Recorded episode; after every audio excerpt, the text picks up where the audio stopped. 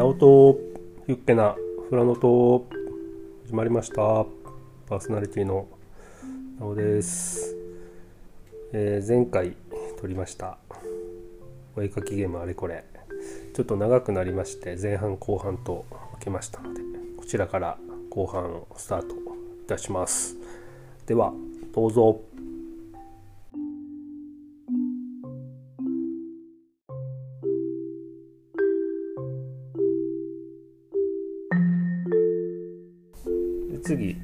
エセ芸術家。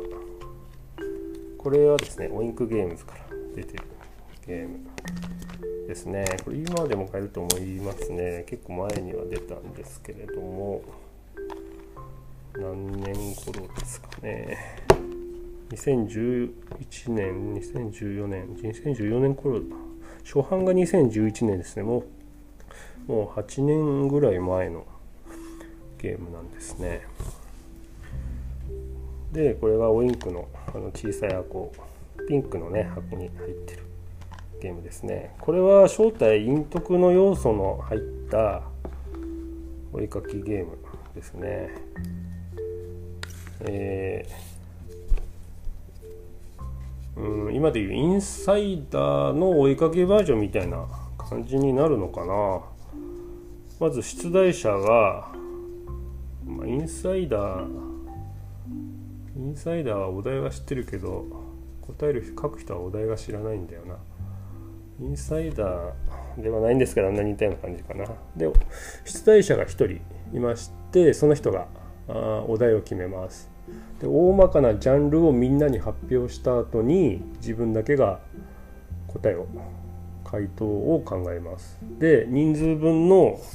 小さいホワイトボードが書いてあるのでそこに自分の、決めた絵の回答を書きます。で1人だ一人分だけ×を書いておりま書いておきます。その人だけがお題を知らない状態でゲームが始まります。で一応、回答者とそのお題を知らない人は仲間ということになりますので、えーまあ、だけども何を書いてるかは教えられないという感じで、えーその人数分書いたホワイトボード1つだけ×の書いたホワイトボードを1人ずつ配っていきます。で誰が×書いたかは覚えておきましょうそこで。で配ってでその回答を考えた人。配った人が一つずつうんと誰から答えを書くかをお指名します。そこから時計回りで、えー、一筆だけを書いていきます。でそれぞれの与えられている色が別々なので、えー誰がどの筆を書いたかっていうのは分かるようになっていきます。でその最初に答えてくださいって言った人から自分が与えられたお題を見てそれをその絵をに沿って描きます。でその次一筆。まあ一筆紙からペンを離さなければずっと書いてもいいです。一筆。で次の人時計回りで次の人と。で×を書かれた人はお題がわからないのでそのみんなが描いてる絵を想像しながらその続きを描いていきます、まあ、道路を描いたり車輪なのか目なのか太陽なのかわかんないんですけども一筆描いていきます。それを2周します。でその時に誰がお題を知らずに知ったかぶりで描いてるかをうん、絵を描いている人は予想します。予想しながらあ描いてます。でその2週終わった後に出題者以外の人たちがこの中で、えー画像その答えを知らないで書いてる人を指差しで当てます。でお題知らないのでかんもうゆもう簡単に分かってしまいます。突拍子もないね。なんか線とか丸とか書き出すので大概は分かってしまうのでで他の人はもうそのお題に沿って絵を描くのでもうバレバレなんですけれどももしそこでエセ芸術家として、えーと、罰を書かれた人がエセ芸術家なんですけどもエセ芸術家として、えー、当てられた人当てられなかったらその人はうんとごまかせたってことで勝利。エセ芸術家と出題者も仲間なので出題者と芸術家勝利。それでもし当てられた場合はその書いたお題が何であったかを答えられたらそれでも勝利なんですよね。逆転勝利。なのであのうんと答えが分かってる人のが勝つためにはエセ芸術家ををあぶり出してさらにそのお題が何であったかを間違えさせるっていうところがミソなんですよ。なので、えー、答えを分かってる人は自分が答えを分かってますよという感じで、えー、他の人が「あその絵描いてるのねなら絵芸術家じゃないですよね」っていうのをアピールしながらさらに罰を書いてるそのエセ芸術家の人が何のお題であるかがわからないように書かないといけないと。なのでサッカーってお題出したらサッカーなんだけどもサッカーって分かってるけどラグビーっぽく書いてますよっていう感じで書かないといけないという感じですかね。だけどあんまり変なの書くとお題知らないで書いてんじゃないのって疑われたり逆に遺跡芸術家があのあこれラグビーかなサッカーなのにラグビーかなと思ってラグビーっぽく書いてもいやいやこれラグビーっぽく書いただけで他は知ってるからみたいな感じで逃げられたりこうまともに書いたらエセ芸術家の有利なんだけども不利に書くとエセ芸術家がわからないように 書くと逆に自分が不利になる。エセ芸術家に疑われるっていうような感じで。なかなかこのルールがねとてもうまい感じでねこれが焦っちゃうんですよね。自分がこうこの焦点陰徳がね苦手な人はこうペン先がねこう震えたりね書くのがねなんかこう適当にシャシャッと書いたりねなかなかこう苦手な人は苦手かもしれないんですけれどもこれもまた楽しいゲームになりますね。でどのあの筆が誰が書いたのか分かるのでこの線は分かって書いた分かって書いた線なのか適当に書いた線なのかっていうのを後から推理しやすくもなってるのでなかなか面白いゲームですかね。これは5人から10人20分ぐらいですね。デュプリックね。デュプリックの話してませんでしたね。デュプリックは何人ですか？デュプリックは3人以上。で8歳。まあ紙があれば何人でもできるって感じですかね。3人以上で8歳デュプリックですね。S 芸術家が5人から10人焦点陰徳の要素があるのでちょっと人数が多い方が面白いんですかね。5人から10人で最後。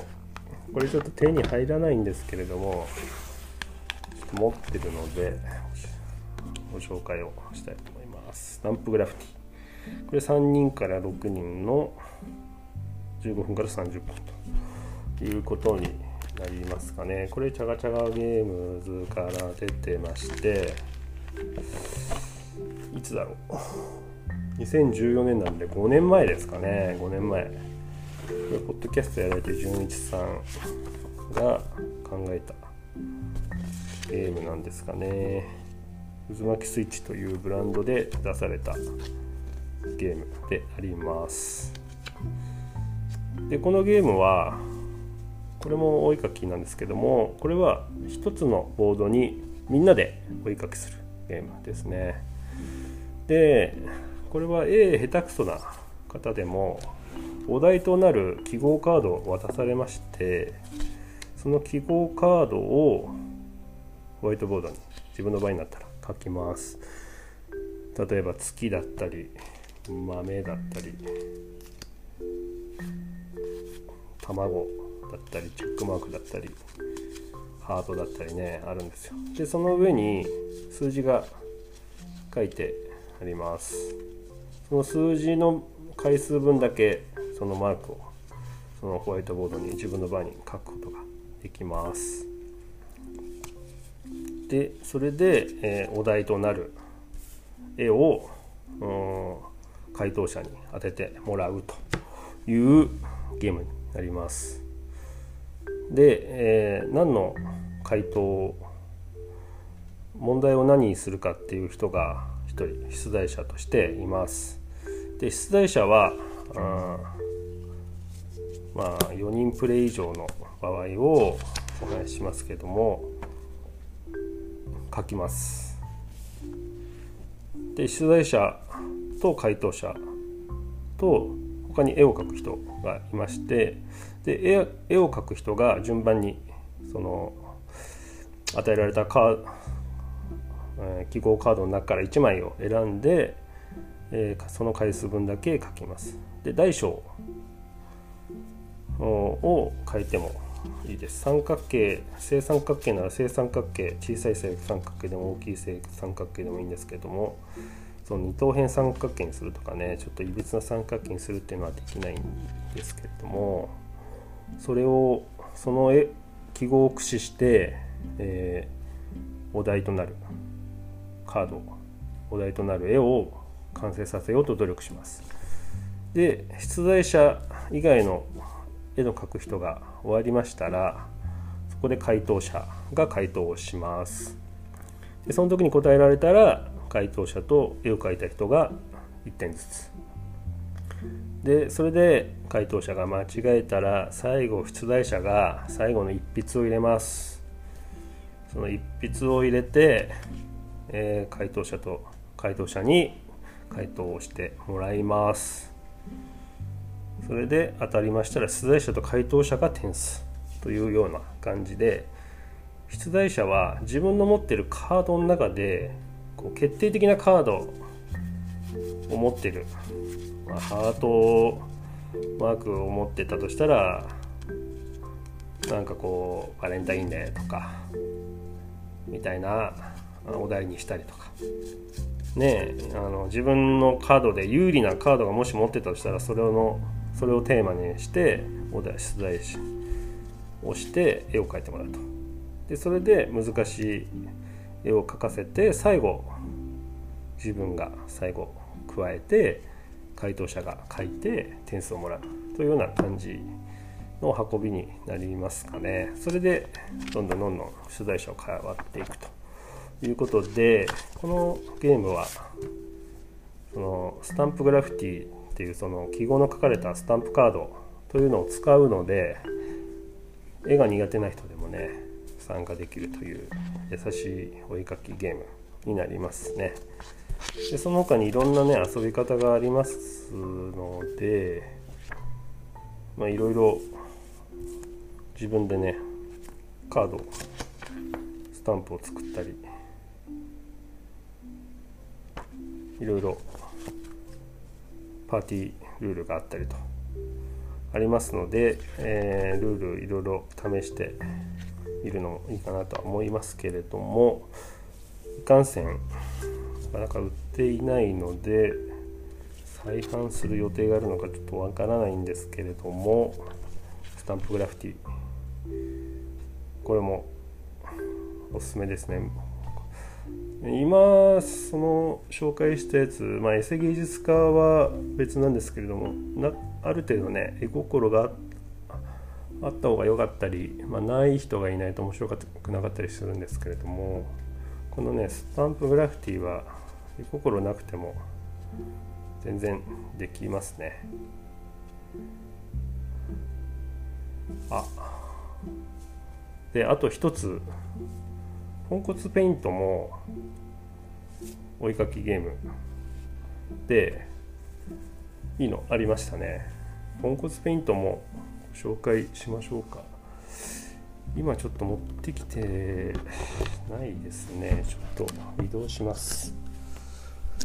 ポンコツペイントもあったの忘れておりましたね。なんか1個忘れてるなーっていうのを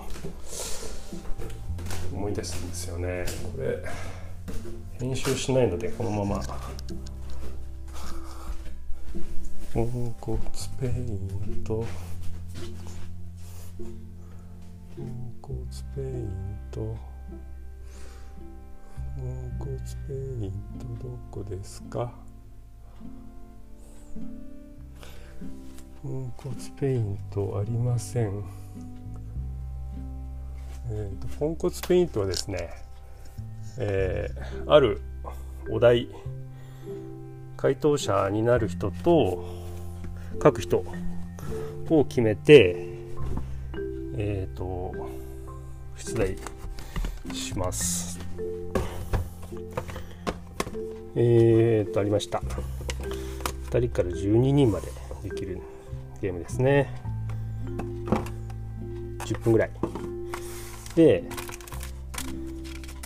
えっ、ー、とまあ人数が多くなるとチーム戦にはなるんですけれども1人が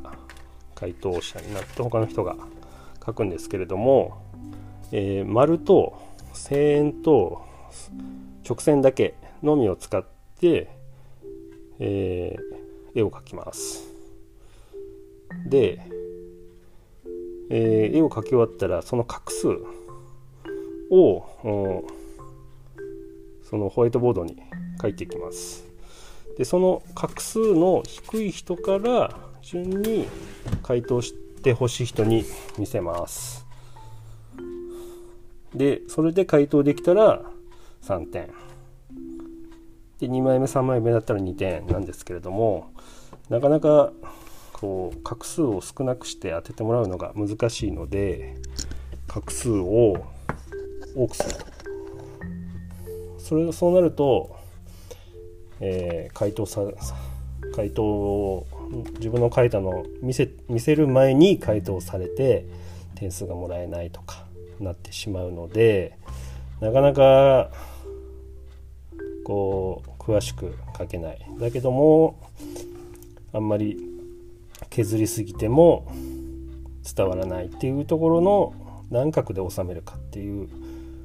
のが考えどころですね。1枚目じゃなくて2枚目3枚目を狙って画数を調整したりとか。まあ他の人の何画かは最後までわからないので隠しながら書くのでそれもまあ戦略にはなりますけれどもなかなかそういう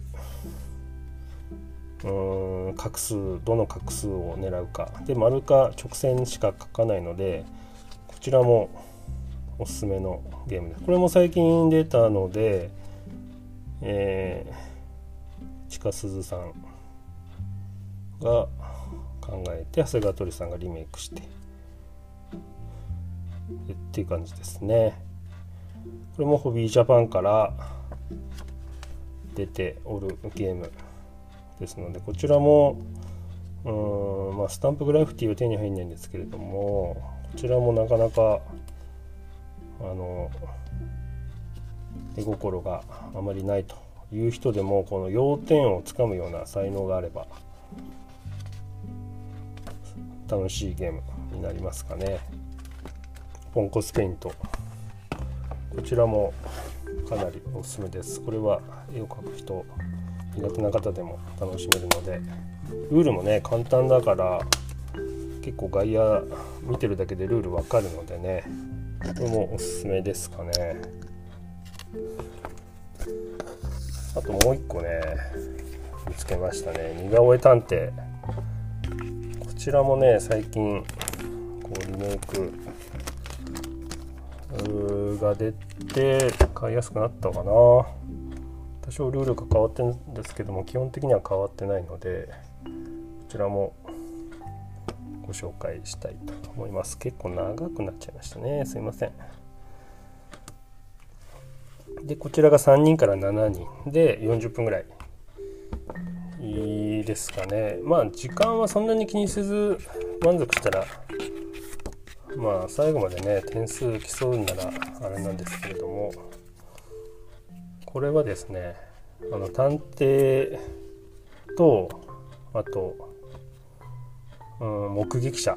となって、えー、探偵の人にどの犯人を見たかっていうのを当ててもらうゲームなんですよね。で、えーと、悪い顔のしをした人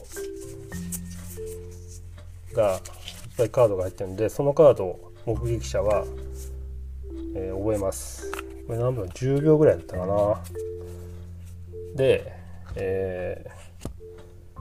ー、その後に自分にどのパーツのを目撃したかを